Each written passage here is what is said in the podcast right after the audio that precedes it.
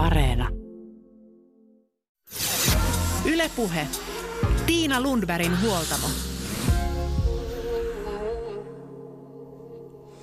Viime vuosina dynaamisen ja kiirettä ja kovaa treeniä korostavan puheen rinnalle on noussut levon korostaminen, palautumisen tärkeys. Eikä pelkästään niiden lempeyden takia, vaan siksi, että on ymmärretty, että jatkuvalla kiihdytyksellä elävä ihminen ajaa itsensä piippuun. Hyvin levännyt ihminen on suorituskyvyltään parempi niin urheilukentällä kuin työpaikalla. Tietotyössä korostuu myös uuden oppiminen ja sekin toimii paremmin, kun aivot saavat tarpeeksi lepoa. Levännyt ihminen ei riitele, ei ärjy eikä hermostu niin helposti kuin väsyneenä tulee tehtyä. Tänään huoltamolla puhutaan palautumisesta niin fyysisestä kuin psyykkisestä näkökulmasta. Ensin tavataan hyvinvointiyrittäjä kouluttaja Kaisa Jaakkola, sitten valmentaja ja toimitusjohtaja Taneli Rantala kertoo, miksi pitäisi nukkua enemmän. Ja lopuksi piipahdetaan valmennuskeskus Newtonissa hakemassa vinkkejä treenistä palautumiseen. Maailma paranee puhumalla. Hyvinvointivalmentaja, tietokirjailija, pienen pojan äiti Kaisa Jaakkola. Sä oot ollut aina energinen voimanpesä ja aikaansaava nainen. Milloin sä itse havahduit siihen, että oikeasti lepo on tosi tärkeä osa hyvinvointia?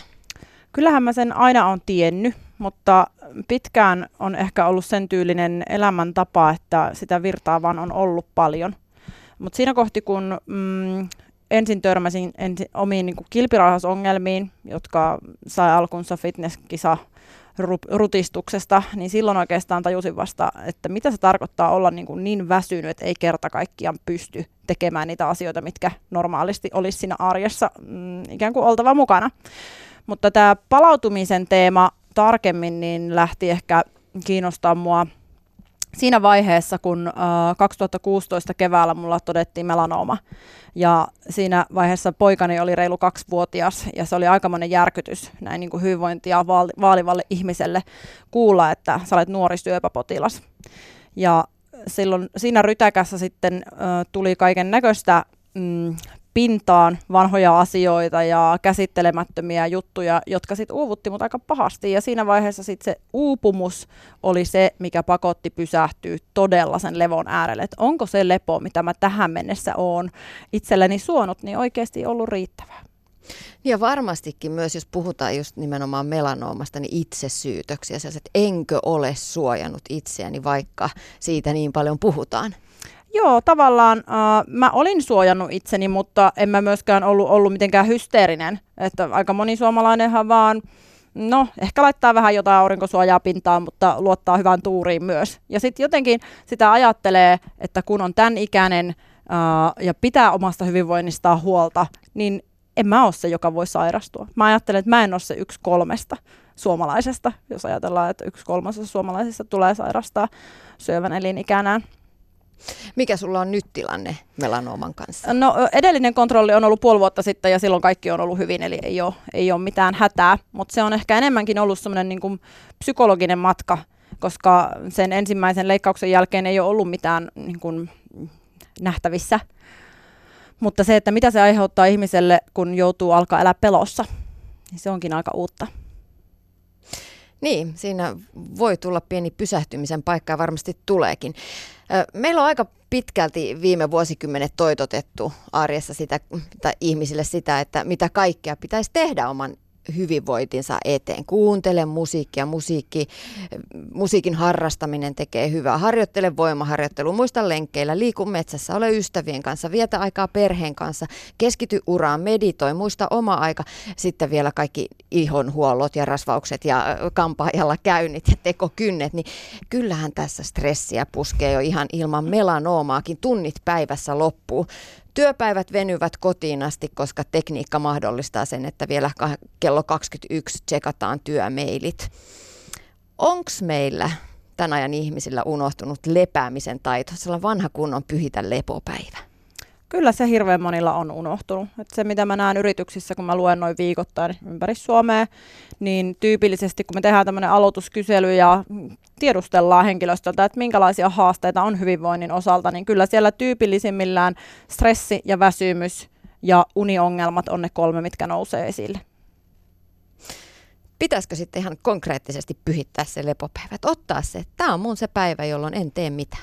Joo, mun mielestä se palautuminen olisi hyvä laittaa kalenteriin, ihan samalla tavalla niin kuin ne muutkin asiat. Että kyllähän me helposti sinne laitetaan ne jumppatunnit ja muut harrastukset ja harrastuksiin viemiset lapsilta ja kaiken maailman teatterikäynnit ja muut, mutta laitetaanko sinne oikeasti sitä lepoa tai sitä, että milloin sitä palautumisaikaa oikeasti olisi? Niin, onko se sitä, että sitä ei oikein osaa arvostaa? Että me olla semmoinen tehokkaan ihmisen mallihan on olemassa meillä mielessä, että, että vain silloin olet niin kuin tosi tehokas ja hyvä ihminen, kun painat tuolla menemään ja et, et, etkä makaile sohvalla. Mm, kyllä, joo siis sohvalla makoiluhan on oikein niin kuin synniksi, synniksi tota, tullut varmaan niin kuin edellisinä vuosina, että kyllä se ennemmin se on se body combat, mikä siellä pitää illalla kalenterissa olla. Ja sitten moni kokee syyllisyyttä myös siitä, että jos, jos nauttii lepäilystä tai kotoilusta tai muusta vastaavasta, mutta se tekisi meille oikeasti tosi hyvää. Et me tiedetään tämän hetken mm, suomalaisten tutkimusten kautta, äh, suomalainen First Beat on ollut ihan edelläkävijä tässä, että he on tehneet paljon palautumisen ja stressin mittauksia. Me tiedetään, että puolet suomalaisista työikäisistä ei palaudu riittävän hyvin arjessaan. Eli tämä on ihan mitattavissa. Se ei ole vaan sitä, että meistä vaan tuntuu joltain, että näyttäisikö se siltä, että on aika kiireistä, vaan se on ihan oikeasti myös faktaa. No millaiset tekijät sitten edesauttaa palautumista? Mikä palauttaa työviikosta? Perjantai-pullo? Perjantai-pullo on huono idea. Ja tämäkin tulee First Beatiltä oikeastaan tämä data siitä, että tiedetään, että suomalaisilla niin kuin ikään kuin viikon raskain päivä on lauantai. Eli lauantai ja sunnuntai välinen yö on se, jolloin me palaudutaan heikoimmin. Joten tällä hetkellä se näyttäisi siltä, että ei me viikonloppuisin ainakaan osata palautua. Ja se syy, mikä, mikä tässä on taustalla, on muun muassa se, että se lauantai on usein hyvin, hyvin täynnä kaiken näköisiä asioita. Että me ollaan kylässä ja käydään hoplopoissa ja harrastetaan ja siivotaan pihaa ja niin edelleen. Ja sitten illalla otetaan alkoholia ja käydään saunassa ehkä myöhään. Ja nämä tyypillisesti sotkee sen yöpalautumisen palautumisen. Mutta mitä me voitaisiin sitten tehdä, jotta se yöpalautuminen tai ylipäätään palautuminen olisi kunnossa, niin no ensinnäkin 95 prosenttia meidän fysiologisesta palautumista tapahtuu unen aikana. Eli unen vaaliminen ja unen arvostaminen on ihan yksi tärkeimmistä asioista. Ja unilääkäri Henri Tuomilehto aina puhuu siitä, haastattelin häntä tähän mun tuoreimpaan palaudu- ja vahvistukirjaan, niin hän puhuu siitä, että jos ihminen ei arvosta untaan, niin silloin ei ole hirveästi tehtävissä. Eli se unen arvostaminen on se ensimmäinen, ensimmäinen teko. Ja sitten toinen asia on se, että katsotaan sitä koko päivää, koska ei voi ajatella niin, että me pahdetaan läpi päivän täysillä, unohdetaan syödä, vedetään kahvia ilta myöhään, jotta pysytään tolpillamme, sitten urheillaan vielä kovaa illalla, mennään juoksulenkille tai bodycombattiin tai kuntosalille, ja sitten yritetään ikään kuin rauhoittaa se elimistö niin kuin salaman nopeasti. Se ei vaan tapahdu niin. Eli meidän sympaattinen hermosto, joka on tämmöinen meidän stressi- ja aktiivisuushermosto, niin se jää vähän niin kuin käyntiin näiden kaikkien päivän kiireiden ja iltapuuhien ja uh, urheiluharrastusta ja alkoholin myötä. Ja me tarvittaisiin uh, sitä, että parasympaattinen hermosto, eli se lepohermosto aktivoituisi siellä illassa ja sitten yöaikana, ja silloin me palauduttaisiin paremmin. Eli silloin sitä fysiologista palautumista tapahtuu, ja se myös tyypillisesti sit auttaa mieltäkin palautua. No tänä päivänä tiedetään se, että stressi positiivinen stressi voi olla voimavara. Pieni stressi saa asioihin vauhtia ja voi olla saa energinen ja aikaansaava olo. Milloin päivän aikana koettu stressi sit muuttuu kuormittavaksi? Mitkä on vaaran merkkejä? Uh, tästäkin haastattelin tosiaan kirjaani asiantuntijoita ja First Beatin uh, asiantuntijoiden mukaan positiivinen stressi kääntyy negatiiviseksi stressiksi silloin, kun se häiritsee yöunta. Eli jos ajattelen vaikka tämmöistä innostunutta yrittäjää, niin kuin itse olen, niin enhän mä varmaan vuosikausiin alkuun silloin yrittäjäurallani tajunnut sitä, että se, että on positiivista stressiä ja on ikään kuin positiivisilla kierroksilla ja äh, ehkä menee myöhään nukkumaan ja sitten herää tosi virkeänä vähän niin kuin ennenaikaisesti ja on jo kierroksilla heti kun nousee, niin se on itse asiassa sen merkki, että keho on ylivireystilassa. Eli silloin kun me mennään sinne ylivireyden puolelle ja elimistö ei taho rauhoittua enää syvään hyvään uneen, niin silloin me tiedetään, että se positiivinenkin stressi kääntyy negatiiviseksi stressiksi. No onko ihmisillä vaikeuksia tunnistaa omiin rajojaan? Sitä, että painetaan tosiaan vaan menemään, vaikka pahalta tuntuu. Kyllä on monilla, eikä se tavallaan ole sinänsä ihme, koska ehkä se meidän niin kuin ympäröivä yhteiskunta ja myös meidän työkulttuurit ja kaikki tämmöiset vaikuttaa siihen, että, että me verrataan itseämme niihin toisiin, koska toisilla voi olla, että esimerkiksi tämmöinen stressiresistenssi on paljon suurempi. Monilla hyvillä johtajilla on ihan mieletön kapasiteetti tehdä asioita, eikä heillä esimerkiksi stressi välttämättä ole niin haitallista kuin taas sit jollain toisella, joka on herkempi stressin haittavaikutuksille.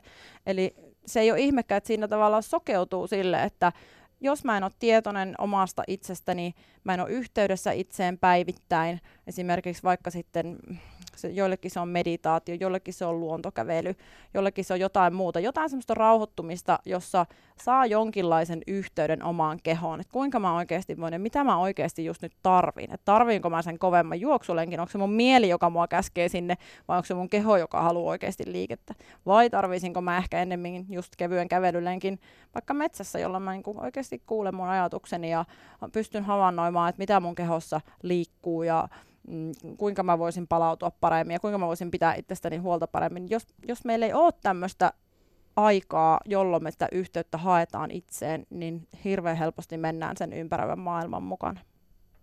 Sä Kaisa Jaakkola jaat kirjassasi palaudu ja vahvistu stressin kolmeen eri kategoriaan. Fyysiset stressitekijät, emotionaaliset stressitekijät ja vielä psykologiset ja sosiaaliset stressitekijät. Mitä nämä pitää sisällään? No fyysiset stressitekijät voi olla esimerkiksi vaikkapa univajetta tai heikkolaatuinen ruokavalio tai vaikka vaan se, että me syödään epäsäännöllisesti, jolloin tämä aktivoi elimistön stressireaktiota tavallaan ihan turhaan. Ja nyt oli esimerkiksi Hesarissa viime viikolla hyvä artikkeli tästä nälkäkiukusta, että kun monesti ajatellaan, että nälkäkiukku johtuu siitä, että verensokeri tippuu. Ja joo, tavallaan, mutta siellä itse asiassa nämä hormonaaliset muutokset, mitä tapahtuu, niin liittyy vaikkapa stressihormoni kortisoliin, eli sen myötä tulee sitä ärtymystä. Eli nämä on on niitä esimerkiksi niitä fysiologisia stressitekijöitä. No sitten emotionaaliset stressitekijät Uh, voi olla vaikkapa sitä, että on jatkuvasti ahdistunut olo, on alakuloinen, on tämmöinen helposti kiihtyvä luonne, eli se, että menee nollasta sataan hyvin äkkiä tulee räjähdeltyä ihmisille. Eli nämä saa aikaan sitä samankaltaista fysiologista reaktiota kuin joku tämmöinen ulkoinen stressitekijä, se, että sä menet jäädä auto alle ja sitten syke nousee ja elimistössä erittyy kaikkia näitä hormoneja ja, ja tämmöisiä kemiallisia tekijöitä, jotka mahdollistaisi sen, että me voitaisiin vaikkapa paeta tai taistella, jos meidän tarvitsisi siinä stressitilanteessa tehdä näin. Eli nämä tietyt tunnetilat voi myös aktivoida näitä samoja reaktioita. Ja sitten vielä viimeiset on nämä mentaaliset stressitekijät tai tämmöiset niin mielen stressorit. Eli siellä voi olla esimerkiksi vaikkapa taloushuolet tai huolet ihmissuhteista tai mitä tahansa, mikä on tavallaan mieltä kuormittavaa. Ja tämähän on ehkä se, mitä tänä päivänä niin kuin näkee ihmisillä hyvin paljon, koska meidän elämä on kiihkeitä, ei ole sitä pysähtymisaikaa, joten se mieli ei jätä rauhaan sit edes vaikka silloin illalla tai yöaikaan, kun pitäisi saada nukuttua. Mä olin just eilen ohjaamassa mindfulnessia yhdessä yrityksessä ja siellä puhuttiin juuri tästä sitten, että, että miten hankalaa on rauhoittua vaikka tämmöiseen omaan meditaatioharjoitukseen tai vaikka illalla nukkumaan, koska mieli ei anna sitä rauhaa. Ja musta tämä kertoo ehkä vähän siitä, että se päivän tahti on niin kiihkeä, että siellä ei ole semmoista aikaa, jolloin se mieli voisi ikään kuin tuoda nämä asiat esille, jotta niitä voisi käsitellä siinä valveillaoloaikana ja sitten tulee siellä yöllä. E, eli mieli ottaa väkisin sen ajan jostain. No näistä, jos ajatellaan sit fyysiset, emotionaaliset ja psykologiset stressitekijät, niin ne yhdessä lataa ihmiselle melkoisen stressikuorman omaan elämään. Kuinka tarkkaan näitä kannattaisi määritellä ihan konkreettisesti, että okei, että mulla on nyt että mä unohdan aina syödä ja sitten, sitten tuota, vähän kiihtyy nollasta sataan ja on, on kiirettä lasten kanssa? Kyllä, niitä, äh, silloin kun on vaikka pidempiä valmennuksia yrityksissä, niin usein tehdään tämmöinen stressin kokonaiskuormahahmotelma, ja sitten mä laitan ihmiset pareittain tai ryhmissä keskustelemaan asiasta, koska se on usein hyvin havainnollistavaa, että silloin tajuaa sen, että okei, että itse asiassa se, että, että mua nyt vähän ärsyttää se, että niin kun palkka on liian pieni, niin se on vain niin yksi osa siitä kakusta. Eli että siellä on niitä muitakin tekijöitä. Ja tietysti nämä kaikkihan siis liittyy toisiinsa. Eli se, että sulla verensokeri heilahtelee ja sieltä tulee tietynlaisia impulsseja sinne tunnepuolelle ja sitten sä räjähtelet ihmisille ja niin edelleen. Eihän, se, eihän ne ole niinku irrallisia toisistaan. Ei ole. No jos sitten on tällainen melkoinen stressitaakka, niin kuin aika monilla meistä varmastikin on, on ruuhka vuosissa, niin mitä sitten? Mitä sille voi tehdä? No, tämä on tietenkin iso kysymys, koska se on jokaisella niin, niin kuin yksilöllinen.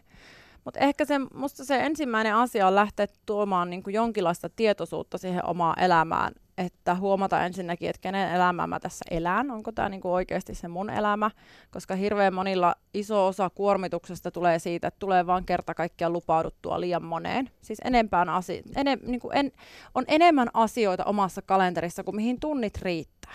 Tai sitten ollaan, ö, käytetään sitä aikaa sillä tavalla, että se ei ole millään tavalla itselle...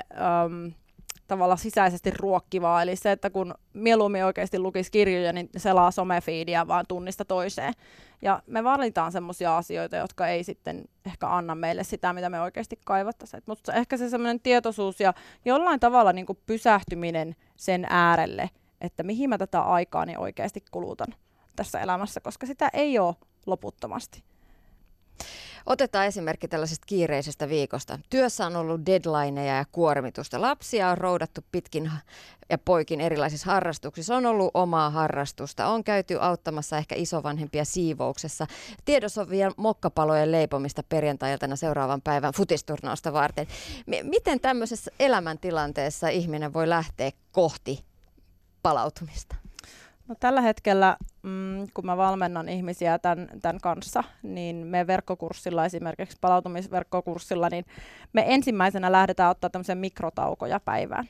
Eli joka päivä, mm, se on jotain minuutista kolmeen minuuttiin, pysähdytään omaan hengitykseen ja kehon äärelle. Ja se, että kun me joka tapauksessa hengitetään, niin se on ehkä semmoinen helpoin ankkuri tulla tähän hetkeen ja havaita, että mitä itsessä tapahtuu. Ja monet esimerkiksi ruuhkavuosia elävät äidit on kommentoinut tästä, että tämä on niin kuin hämmästyttävää, miten muutamat minuutit päivässä voi oikeastaan tuoda niin paljon. Että se, että kun pysähtyy sen äärelle, että okei, mun keho hengittää, missä mä huomaan tämän hengityksen, mä tunnen sen mun nenässä, mä tunnen sen jollain tavalla mun keuhkoissa, mun rinnassa. Sitten alkaa huomata, että itse asiassa, että onpas mun hengitys tosi pinnallista, että voisinko mä ehkä vähän rentouttaa vatsaa ja oo, onpas mun itse asiassa hartiat on vähän jännittyneet, voisinko mä vähän rentouttaa hartioita ja niin edelleen. Tulee vaan sellainen tietoisuus siitä, että missä mä oon just nyt sen oman hyvinvointini kanssa. Koska se, että jos me aletaan katsoa tuommoista isoa mössöasioita, niin kuin se arki monesti on, niin eihän sitä pysty millään yhdellä asialla korjaamaan. Eli se on pakko lähteä niistä hetkistä, mitä me eletään joka tapauksessa. Ja mä en usko, että se on liian paljon vaadittu että muutamia kertoja päivässä pysähtyisi sen oman jaksamisen ja hyvinvoinnin äärelle ihan vaan kuulemaan, että mitä itsessä tapahtuu just nyt. Mä oon myös huomannut, että iän myötä levosta on tullut tärkeämpää. Että et viikonloppuna pitää olla rauhallisia aamuja ja palautumista. Että ei voi vaan ahtaa kalenteria täyteen erilaisia sinänsä kivoja menoja, juhlia, lasten turnauksia.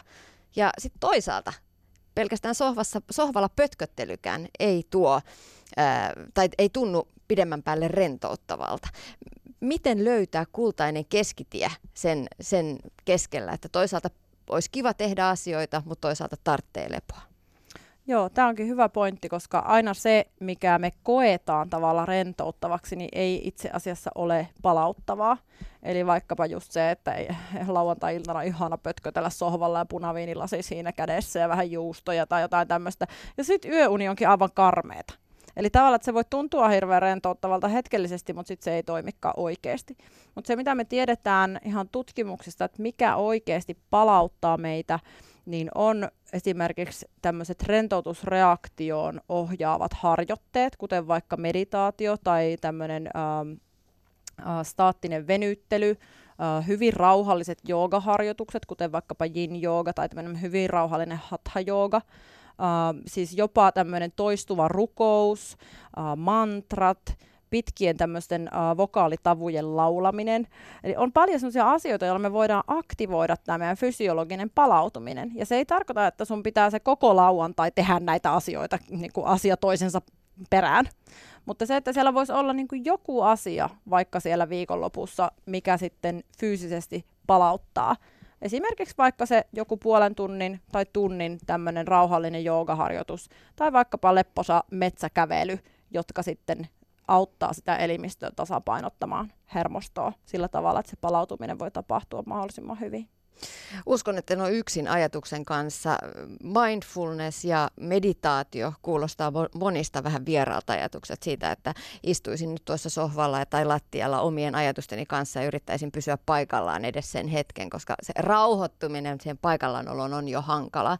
Mutta esimerkiksi venyttely voisi toimia myös tämmöisenä mm. rauhallisena, että siihen saisi sen liikkeen mukaan. Kyllä, siis mikä tahansa hyvin rauhallinen ja semmoinen keskittynyt liike. Eli mindfulness ei aina tarkoita sitä, että me ollaan vaan paikallaan ja istutaan silmät kiinni tai ollaan mitään sen munkkeja, koska siis monilla on se mielikuva, että jotta mä voin harjoittaa meditaatiota ja mindfulnessia, niin mulla pitäisi olla tosi rauhallinen elämä, mutta ei se sitä tarkoita, vaan se tarkoittaa enemmänkin sitä, että nyt vaikka just tässä hetkessä mä voin tuoda uh, mun huomion esimerkiksi mun jalkapohjiin ja aistia mun jalkapohjat tässä hetkessä. Aistia ehkä, että onko siellä jotain miellyttäviä tuntemuksia, epämiellyttäviä tuntemuksia, onko siellä jotain neutraaleja tuntemuksia, Eli sen sijaan, että mä ajattelisin mun jalkoja, niin mä aistin mun jalkoja. Eli se on se sisäinen kokemus siitä kehosta. Ja sen myötä liitty, liittyen tähän venyttelyyn, niin sä voit ihan hyvin venytellä myös hyvin omassa kehossa läsnä ollen. Eli niin, että sä venyttelet tai teet vaikka joogaa, niin että sä aistit koko ajan sitä, mitä kehossa tapahtuu ja missä, missä se liike tuntuu ja niin edelleen. Eli sekin on mindfulnessia. Siihen ei tarvita sitä, että istutaan ristiistunnassa jossain. Niin, ja siinä on myös sit se, se hyvä puoli, että silloin kun tekee joogaa, niin ei pysty selata Instagramia. Miten sitten työpäivän aikana voisi jo rentouttaa omaa mieltään? Tänä päivänä se rentoutushetki useimmilla meillä on nimenomaan se, että otamme puhelimen käteen ja vaivumme Instagram-transsiin. Joo, ja joskushan se voi olla juurikin niin kuin psykologisesti palauttava. Eli psykologinen palautuminen tarkoittaa sitä, että meillä on tämmöinen kokemus elpymisestä. Ja meillä on niin kuin fiilis siitä, että ikään kuin vaatimukset jää hetkellisesti taakse. Mutta se ei tarkoita sitä, että se fysiologinen palautuminen välttämättä etenisi millään tavalla. Mutta esimerkiksi vaikka tämä mini-mini-harjoitus, mikä me just äsken tehtiin, huomio jalkapohjiin tai huomio omaan hengitykseen, se on jo yksi tapa. Mutta se, mikä tutkimuksesta me tiedetään, että mikä auttaa työpäivissä jaksamista ja mm, saa aikaan sen, että työpäivän jälkeen on ikään kuin virkeämpi olo, niin on kunnollisten taukojen pitäminen. Eli esimerkiksi se, että lounastauko on se vaikka puoli tuntia. Siinä voi käydä vaikka haukkaamassa happea vähän pihalla sen jälkeen, kun on syönyt. Ja sitten pitää ihan oikeasti myös toisen tauon siellä vaikka iltapäivässä, ellei niitä, koska monihan tänä päivänä vaan istuu tietokoneen ääressä ja pitää ikään kuin se tauon siinä, just vaikka selaamalla sitä instaa. Mutta se ei välttämättä sitten ehkä tuo niitä samoja vaikutuksia. Ja syömällä vielä samalla sen mm, sämpylä. Just niin. Mä jäin miettimään, että itse asiassa tässä ajassa, jossa eletään, jossa on paljon ärsykkeitä, aistiärsykkeitä, on mahdollisuudet tehdä vaikka mitä, on mahdollisuus olla yhteydessä ystäviin toisella puolella maailmaa ihan milloin tahansa puhelimessa on kaikki se tieto, mitä me tarvitaan koko ajan saatavilla. Myös se kaikki viihdyke, mitä ei edes tarvittaisi, sekin on koko ajan saatavilla.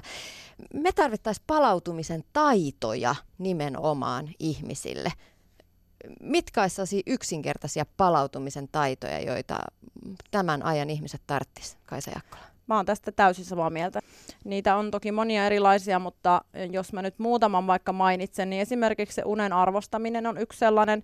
Eli tässä niin kuin vuosituhansien ja vuosimiljoonien aikana meidän fysiologia ei ole muuttunut sillä tavalla mihinkään. Että ihmis, jos me ajatellaan ihmistä ihmiseläimenä, niin tämän ihmiseläimen fysiologinen unen tarve on se 7-9 tuntia yössä. Me ei päästä siitä mihinkään, vaikka me kuinka kerrottaisiin itsellemme tarinaa siitä, että no, kun mun arki on niin kiireistä, mä pärjään vähemmällä ja niin edelleen. Se, että kun suurin osa ihmisistä niin kun voi tavallaan pärjätä, mutta se on eri asia kuin se, että ihminen kukoistaa ja voi oikeasti parhaalla mahdollisella tavalla. Eli se unen vaalimisen taito on yksi niistä minun mielestä tärkeimmistä.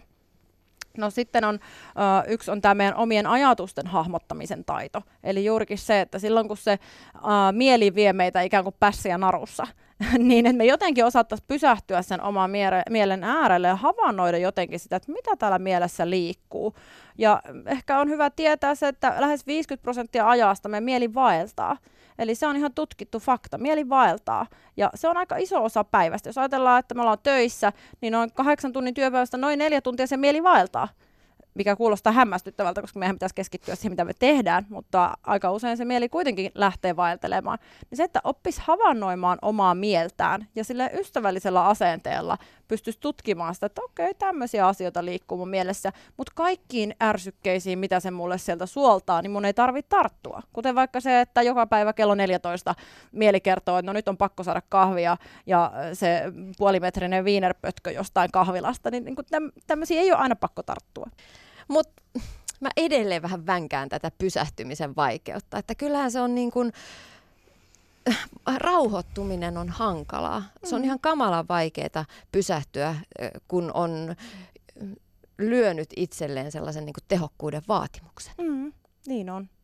Se on hirvittävän vaikeaa. Ja mä myönnän sen, että äh, pitkään mäkin varmaan elin sillä tavalla, että en mä oikein niin tajunnut sitä, että se edelleen oli olemassa kaikki ne semmoiset mielen vaatimukset.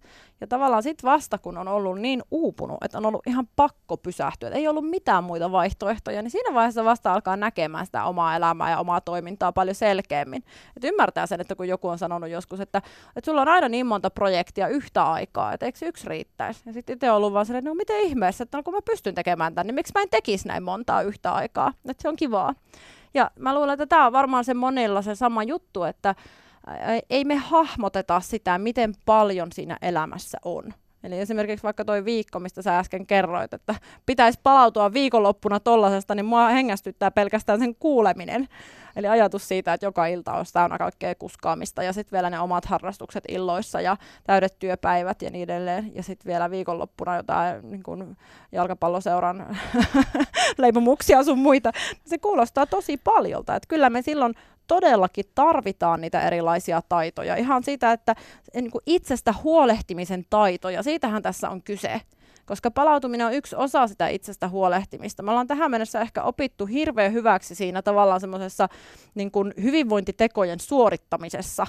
Mutta sinne on lähinnä sit ollut niinku optimaalinen ravitsemus ja just tietynlaiset fiksut liikuntaharrastukset ja se, että mahdollisimman lyhyessä ajassa suoritetaan mahdollisimman tehokkaasti hyvät treenit ja niin edelleen.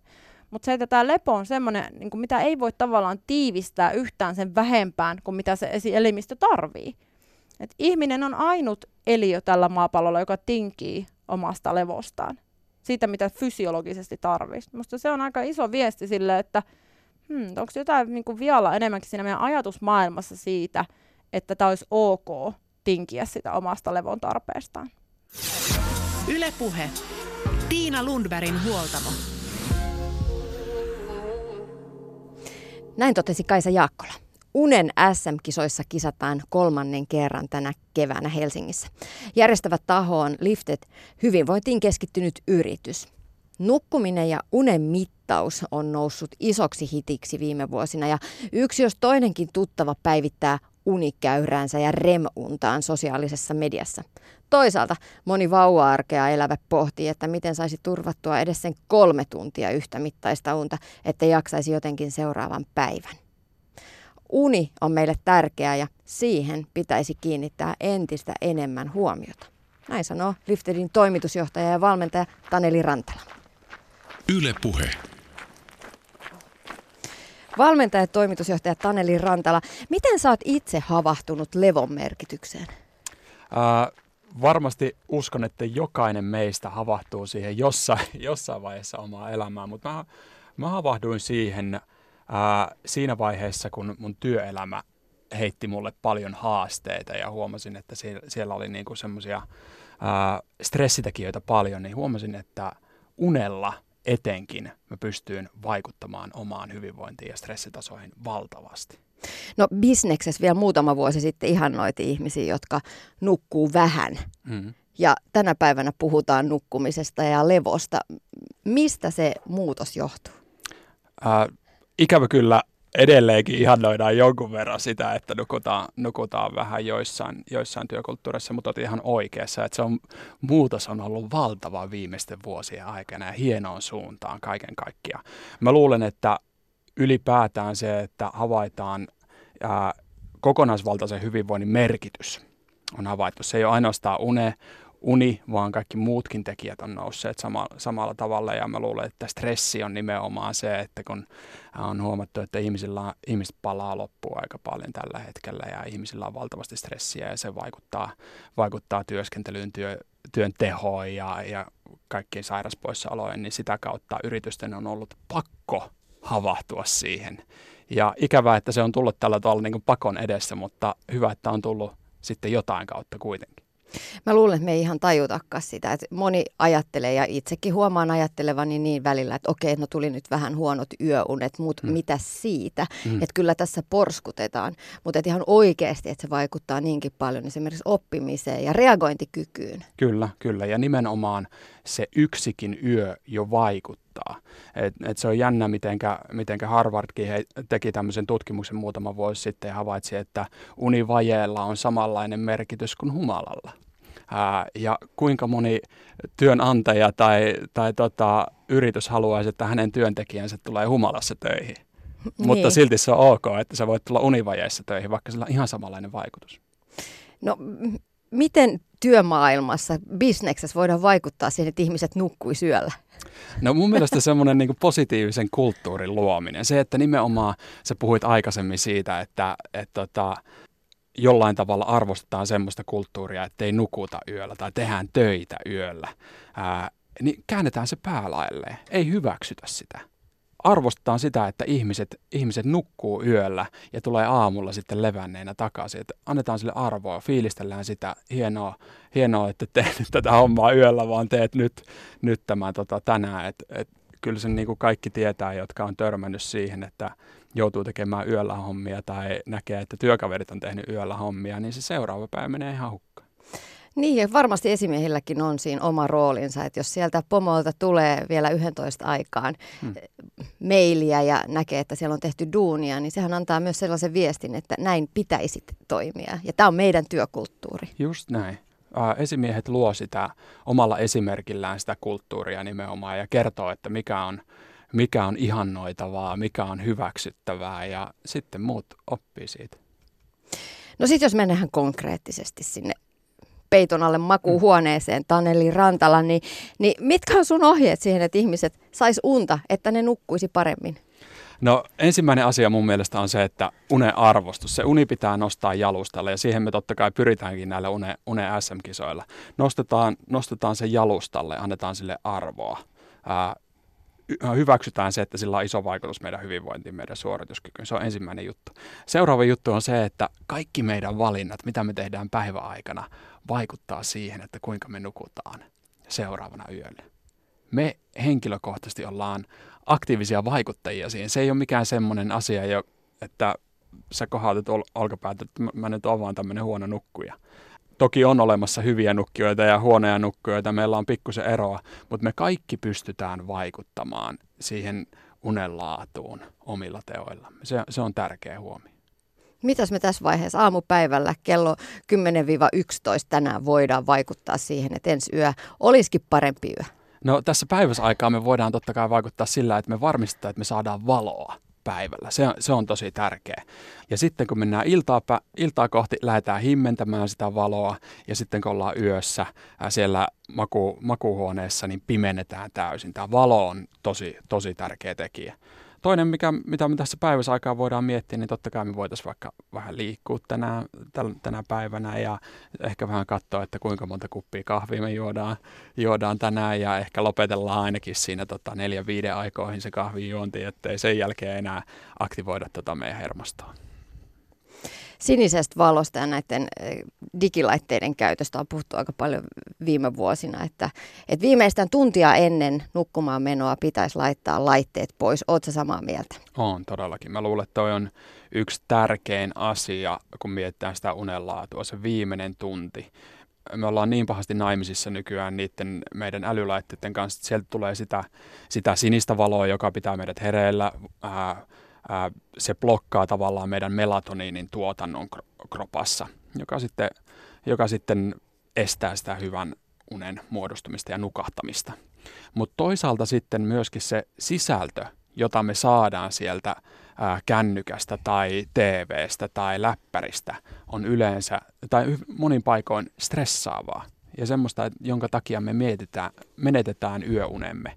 Ja, ja siitä ei mun mielestä puhuta edes riittävästi. Ää, puhutaan nykyään sinisestä valosta ja se on hieno juttu, mutta sitten myöskin se sisältö on tosi tärkeä. Ää, mä sanoisin, että viimeinen tunti vähintään pitäisi pyhittää sille, että sä valmistaudut nukkumiseen, sä rauhoitat sen viimeisen tunnin, teet ne iltarutiinit, vietit laatuaikaa perheen, perheen kanssa ja tota, sitä kautta sä pääst laskeutumaan niin hyvin uniin. Auttaisikohan siinä joku tällainen meditaatio, mindfulness-tyyppinen, joku kevyt jooga? Ehdottomasti auttaa. Se on, se on todella hyvä rauhoittamistapa, mutta, mutta kaikkien ei välttämättä tarvitse ruveta meditoimaan ää, ennen nukkumaan menoa. Se saattaa olla vaikea. Se voi olla sitä fiktiivisen kirjan lukemista esimerkiksi illalla tai joku pieni just venyttely tai rauhallinen keskustelu perheen kanssa tai jotain, jotain ei stressaavaa, semmoista hyvää laatuaikaa, palauttavaa aikaa. No Taneli Rantala, millaista sitten on hyvä uni, hmm. kun siihen uneen pääsee ja malttaa käydä nukkumaan? Tähän on totta kai monen, monenlaisia määritelmiä ja puhutaan une, une eri vaiheista ja puhutaan siitä, että onko se syvää, syvää unta, remunta, onko se, onko se tota, äh, semmoista äh, ei, ei niin syvällistä unta, niin äh, nämä vaikuttaa toki, mutta mutta aika helposti sitä pystyy mittaamaan sykevälivaihteluilla, ää, kuinka palauttavaa, palauttavaa se uni on. Tästä on monenlaisia mielipiteitä, minkälaista on, on, on niin kuin todella laadukas uni. Saako se, saako se katkeilla ollenkaan, saako heräillä vai, vai pitäisikö se olla niin sanottua semmoista tukki, tukkina nukkumista, joka ei välttämättä kuitenkaan kerro siitä, että se uni on ollut laadukasta. Että se, mä sanonkin, että, että tämmöinen niin mittaaminen voi olla todella hyvä asia silloin tällöin. Mitä sä oot itse havainnut, kun oot mitannut omaa untasi? Mä oon havainnut äh, monesti sen, sen, että luulin, että nukuin hyvin, mutta en nukkunutkaan hyvin. Ää, tai sitten toisinpäin luulin, että nukuin huonosti, mutta nukuinkin aika hyvin. Aika mielenkiintoisia juttuja, mutta mihin mä käytän itse itse mittaamista on tosi paljon se, että mä haluan tehdä aktiivisia asioita, ää, jolla mä vaikutan siihen uneen. Ja sitten mä katon mittauksesta, että vaikuttiko se vai eikö. Et mun mielestä se on tärkeintä se, että me otetaan se aktiivinen rooli. Mittaaminen mittaamisen takia ei pitäisi olla koskaan se juttu, vaan se, että me tehdään asioita ja sitten mitataan, miten, miten se vaikuttaa. Tai mm. sitten mitataan aikaa ja sitten tehdään toimenpiteitä. Millaisia, millaiset asiat sulla sitten vaikuttaa omaan uneen? No mulla vaikuttaa ehdottomasti se viimeinen, viimeiset tunnit koko, koko ilta, mitä mä oon tehnyt. Onko mä, onko mä treenannut liian myöhään vaikka, kuinka raskaasti mä oon syönyt, milloin mä join sen viimeisen kahvikupin, ää, kaikki tämmöistä. Oliko, oliko stressaavia asioita illalla, onko nyt semmoinen vaihe työssä, joka, joka tota, että on, on paljon stressiä ja kiirettä. Tämmöiset asiat vaikuttaa tosi paljon ja mä pystyn omilla, omilla toimenpiteillä, oli ne sitten tätä iltarauhoittumista tai, tai äh, valintoja, että milloin mä, milloin mä treenaan tai miten mä käytän niitä viimeisiä tunteja, niin se, se kyllä vaikuttaa tosi paljon. Totta kai mielenkiintoinen asia, jotka kaikki aina kiinnostaa, on, on myöskin alkoholi. Niinpä. ja ja, ja se, on, se on hauska huomata myöskin, ää, että jopa itsellä, itselläni ainakin yksi annos ää, jo vaikuttaa negatiivisesti unen laatuun ja se, se tota, palauttavan unen alkaminen saattaa siirtyä monilla tunneilla eteenpäin ihan sinne aamuyöhön asti. Aika jännä. Vaikka useasti, useastihan se just se yksi lasillinen vaikka viiniä otetaan just perjantai-iltana siksi, että rentouduttaisiin ja Kyllä. laskeuduttaisiin siihen vapaa-aikaan. Kyllä. Ja sitten käykin niin, että ei nuku kunnolla. Just näin, just näin. Ja, ja Tämä on erittäin yleinen, yleinen asia. Tämä ei todellakaan niin kuin minun henkilökohtainen mittaustulos. Mä luulen, muuta. että aika moni nostaa Kyllä, just nyt käden pystyyn, että minä, minä, minä. Kyllä. Ää, nimenomaan saattaa rentouttaa. Sulla saattaa tulla sellainen hyvä olo ja että okei, se saat jopa nukahtaa paremmin. Mutta se ei välttämättä ole tae siitä, että sä nukkuisit laadukkaasti. Se on tässä just se mielenkiintoinen asia. Eli sä saatat nukahtaa, mutta sä et nuku laadukkaasti. Ja, ja tota, ää, siinä just tämmöisissä tilanteissa se mittaus saattaa avata vähän silmiä, että hetkinen, mähän niin sanotusti radikaalisti tuhoan omat yöunet sillä, jopa sillä yhdellä lasillisella. Ää, jos haluaa nauttia se yhden lasillisen, niin sitten mieluummin jättäisi kunnon välin siihen nukkumi, nukkumaan menemiseen ja, ja tota, alkoholin nauttimiseen. Tosi moni suomalainen nukkuu tällä hetkellä erittäin huonosti. Se näkyy tutkimuksissa hyvin vahvasti.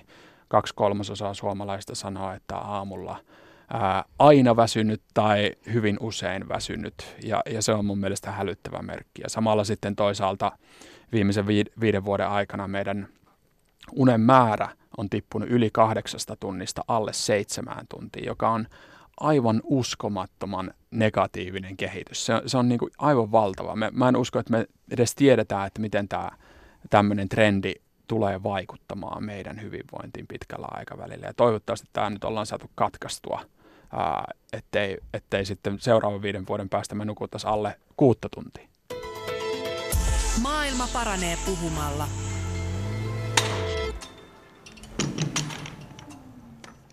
Ja sitten kun on nukuttu hyvät yöunet, jaksaa taas treenata. Hyvä uni on yksi osa hyvinvoinnin kolmiosta, kertoo liikuntafysiologi Petri Jalanko. Siihen kun lisätään vielä hyvä treeni ja kunnon ravinto, niin päästään aika hyvin tuloksiin. Nyt huoltamon lopuksi lähdetään salille ottamaan tarkemmin selvää, miten kroppa palautuu parhaiten treenistä. Yle puhe. Liikuntafysiologi Petri Jalanko, kuinka tärkeää on huolehtia levosta, jos harrastaa kuntourheilua, kuntoliikuntaa? No on tietysti, että, että, että se pitää lähteä ihan perusteesta liikenteeseen, eli, eli se kehityksen kolmio, johon liittyy se itse liikunta, sitten se ravitsemus ja sitten se itse lepo. Jos joku näistä kolmion osista ei ole kunnossa, niin, niin ei varmasti sitten kehityskään ole optimaalinen. Niin vanha viisas neuvohan on se, että levossa kehittyy, mutta tosiaan sitten tarvii myös tehdä jotain, että pelkkä lepo ei riitä. Jos me nyt eritellään tässä kohdassa kaksi erityyppistä treeniä. Ensin lihaskuntoharjoittelu ja siitä palautuminen ja sitten kestävyysharjoittelu ja siitä palautuminen. Mitä kropassa tapahtuu kovan punttitreenin seurauksena? No tietysti siihen lihakseen syntyy semmoisia pieniä lihasvaurioita ja ne aiheuttaa semmoisen pienen tulehdustilan, josta sitten pitää palautua. Eli, eli tota niin, ää, kun tehdään tämmöistä lihaskuntoharjoittelua, missä tapahtuu tämmöistä niin kuin konsentrista, eli lihas lyhenee, ja sitten tapahtuu eksentristä, eli lihas pitenee, niin erityisesti tämmöisessä niin kuin eksentrisessä lihastyössä niin tapahtuu näitä lihasvaurioita. Sitten ne lihakset, lihaksissa on pieniä, pieniä, pieniä vaurioita, on pientä tulehdusreaktiota. Miten lihasta autetaan sitten palautumaan tällaisesta tilanteesta? Buranaa kehiin. No joo, mä palaisin tässä taas niihin perusasioihin, eli niihin ää, kehityskolmion kolmeen eri osa-alueeseen, eli, eli itse siihen liikuntaan ja ravitsemukseen ja lepoon. Eli, eli tietysti niin kuin on tärkeää, että syödään hyvin, äh, ihan tämmöiset niin kuin suomalaisiin ravitsemussuosituksiin äh, perustuva ruokavalio toimii todella hyvin. Eli, eli kolme tärkeää pointtia siinä, että se on semmoista monipuolista, se on säännöllistä, eli aterian rytmi on kunnossa, ja sitten, että se on ravintoaine tiheitä ruokaa. Eli ensiksi pitää saada noin kolme perusasiaa siitä ravitsemuksesta kuntoon. Nyt sitten tietysti kun puhutaan tästä levosta, niin tärkeintä on, on se, että nukkuu riittävästi. Sitten tietysti se liikunta vaikuttaa myös siihen palautumiseen niin, että, että tota niin, ää, pitää olla riittävästi myös kevyempiä harjoituksia ja kevyempiä viikkoja. Eli aina ei voi treenata kovaa ja joka viikko ei voi mennä täysillä. Yleensä mä suosittelen niin, että joka kolmas tai vaikka joka toinen viikko olisi selkeästi kevyempi, riippuen sitten taas, taas siitä tavoitteesta ja, ja oikeastaan niin kuin kuntoilijan lähtötasosta. Nyt sitten tietysti niin kuin mikä myös vaikuttaa siihen palautumiseen, niin on se, että onko se liikunta, noudattaako se näitä fyysisen harjoittelun perusperiaatteita, eli ärsykkeen vaihtelua, progressiivisuutta, spesifisyyttä ja yksilöllisyyttä. Erityisesti se progressiivisuus on nyt tärkeää, eli jo se, että onko se oman harjoittelun lähtötaso sopivalla tasolla. Eli ää, onko se harjoittelu riittävän kovaa tai riittävän kevyttä. Jos puhutaan ihan tavallisesta aloittelijasta, niin, niin yleensä suosittelee, että aloittaa jopa liian hiljaa, liian rauhallisesti, jolloin se kroppa ehtii tottua siihen harjoitteluun eikä synny tämmöistä niin kuin ylirasitustilaa. sitten tietysti niin kuin ärsykkeen vaihtelu myös liittyy tähän palautumiseen niin, että on hyvä olla myös hieman erilaisia harjoituksia sen viikon sisällä. Eli, eli tarkoitan sillä sitä, että, että jos on tavoitteena olla monipuolisesti hyvässä kunnossa, niin on hyvä treenata ää, vaikka puoliksi ja puoliksi voimaa ja kestävyyttä niin, että nämä ener- eri energiatuottojärjestelmät saa myös harjoitusta, jolloin elimistön osat ää, kuormittuu eri päivinä, jolloin myös ehkäistään sitä ylirasittumista. Niin, eli jos vedetään tässä nyt ihan mutkat suoraksi, niin tota, jos on tehnyt punttitreenin maanantaina, niin tiistaina voisi lähteä vaikka pyörälenkille. Ja se pyörälenkki jo palauttaisi lihaksia siitä, siitä punttitreenistä. No joo, siis tälle nyt, tälle nyt ei varsinaisesti ole semmoista niin kuin vahvaa tieteellistä näyttöä, että onko tämmöistä niin kuin palauttavasta harjoittelusta varsinaisesti semmoista fysiologista hyötyä. Tietysti varmasti jos miettii tuota psyykkistä puolta, niin tämmöisellä pyörälenkillä on hyvin semmoinen virkistävä vaikutus, mutta sitten taas sillä niin kuin fysiologisella puolella niin ei ole kovin vahvaa, vahvaa näyttöä. Esimerkiksi mm, tämmöinen loppuverryttely, jota hyvin paljon suositaan ja itsekin suosin, suosin sitä omilla valmennettavilla, niin, niin äh, nyt on viime aikoina tullut semmoisia tutkimustuloksia, että sillä ei varsinaisesti siihen suorituksesta palautumiseen olisi juurikaan merkitystä. Tietysti siinä saattaa olla semmoinen niin sanottu placebo-efekti, eli jos oikein vahvasti uskoo siihen, on perinteisesti tehnyt tällaista palauttavaa harjoittelua, niin sanottua palauttavaa harjoittelua sen pääharjoituksen jälkeen, niin, niin toki se saattaa jonkun verran palauttaa, mutta varsinaisia semmoisia fysiologisia perusteita sille ei näyttäisi olevan. Niin, kyllähän, kyllähän meille kuntoliikkujille, entisille urheilijoille on opetettu se, että nimenomaan loppuverryttely esimerkiksi sitten voi sitä treenissä lyhyeksi pumpattua lihas, lihasta taas auttaa pidentymään palautumaan siihen normaalipituuteen? No joo, siis venyttely tietysti palauttaa lihaspituuksia, mutta se ei juurikaan sitten ole yhde, yhteydessä siihen harjoituksesta palautumiseen. Eli, eli siinä puhutaan kahdesta eri asiasta. No, mitä sitten tämä vanha väittävä Petri Jalanko sillä se lähtee, millä se on tullutkin. Eli jos lihakset on tullut kipeäksi puntilla, niin seuraavana päivänä sama treeni, niin kyllä ne, kyllä ne lihakset siitä palautuu. No tietysti se lisää sitä verenkiertoa siellä ja, ja saattaa äh, saada vähän niitä kuona-aineita liikkeelle, mutta kyllä ne aineenvaihduntatuotteet ja, ja kuona-aineet sieltä lihaksesta lähtee liikkeelle äh, ilmankin sitä sitä voimaharjoittelua. Eli jos miettii ihan puhtaasti palautumisen näkökulmasta, niin, niin eh, suosittelen kyllä ihan, ihan lepoa ja sitten huolehtimaan tästä näistä kaikista kehityskolmion eri osa-alueista, eli ravitsemuksesta, levosta ja sitten siitä liikunnan, liikunnan ja, ja fyysisen harjoittelun perusperiaatteista. Niin ja tästä päästään taas siihen superkompensaatioon, siihen käyrään, joka kulkee janalla, janalla mutkitellen ylöspäin. Kun, kun on tehty treeni, niin lihakset väsyy ja sitten pitää levätä, jotta se käyrä lähtee taas ylöspäin. No joo, sä oot ihan, ihan oikeassa tässä, eli hyvin tiiviisti tämmöiseen niin kuin, ää, fyysiseen harjoitteluun liittyy tämä superkompensaatioperiaate – Eli käytännössä niin, että kun, kun me ollaan tehty se harjoitus, niin me ollaan käytännössä jopa vähän huonommassa kunnossa kuin, kuin ennen sitä harjoitusta. Ja sitten palautumisen aikana niin se meidän suoritustaso nousee sitä harjoitusta edeltävää tasoa korkeammalle, jos se palautuminen on ollut riittävää. Sitten on myös, myös tämmöinen niin kuin negatiivinen superkompensaatio, niin sanotusti. Eli, eli jos se palautumisaika ei ole riittävä, niin se suoritustaso ei pääse nousemaan sille, sille aikaisemmalle tai jopa korkeammalle tasolle, vaan se laskee. Ja sitten taas, jos me tehdään harjoitus liian ajoissa, palautumisaikaa ei ole riittävästi, niin se taas laskee alemmaksi se suoritustaso ja me ollaan siinä vähän niin kuin ylirasittumisen tiellä kohti ylikuntoa.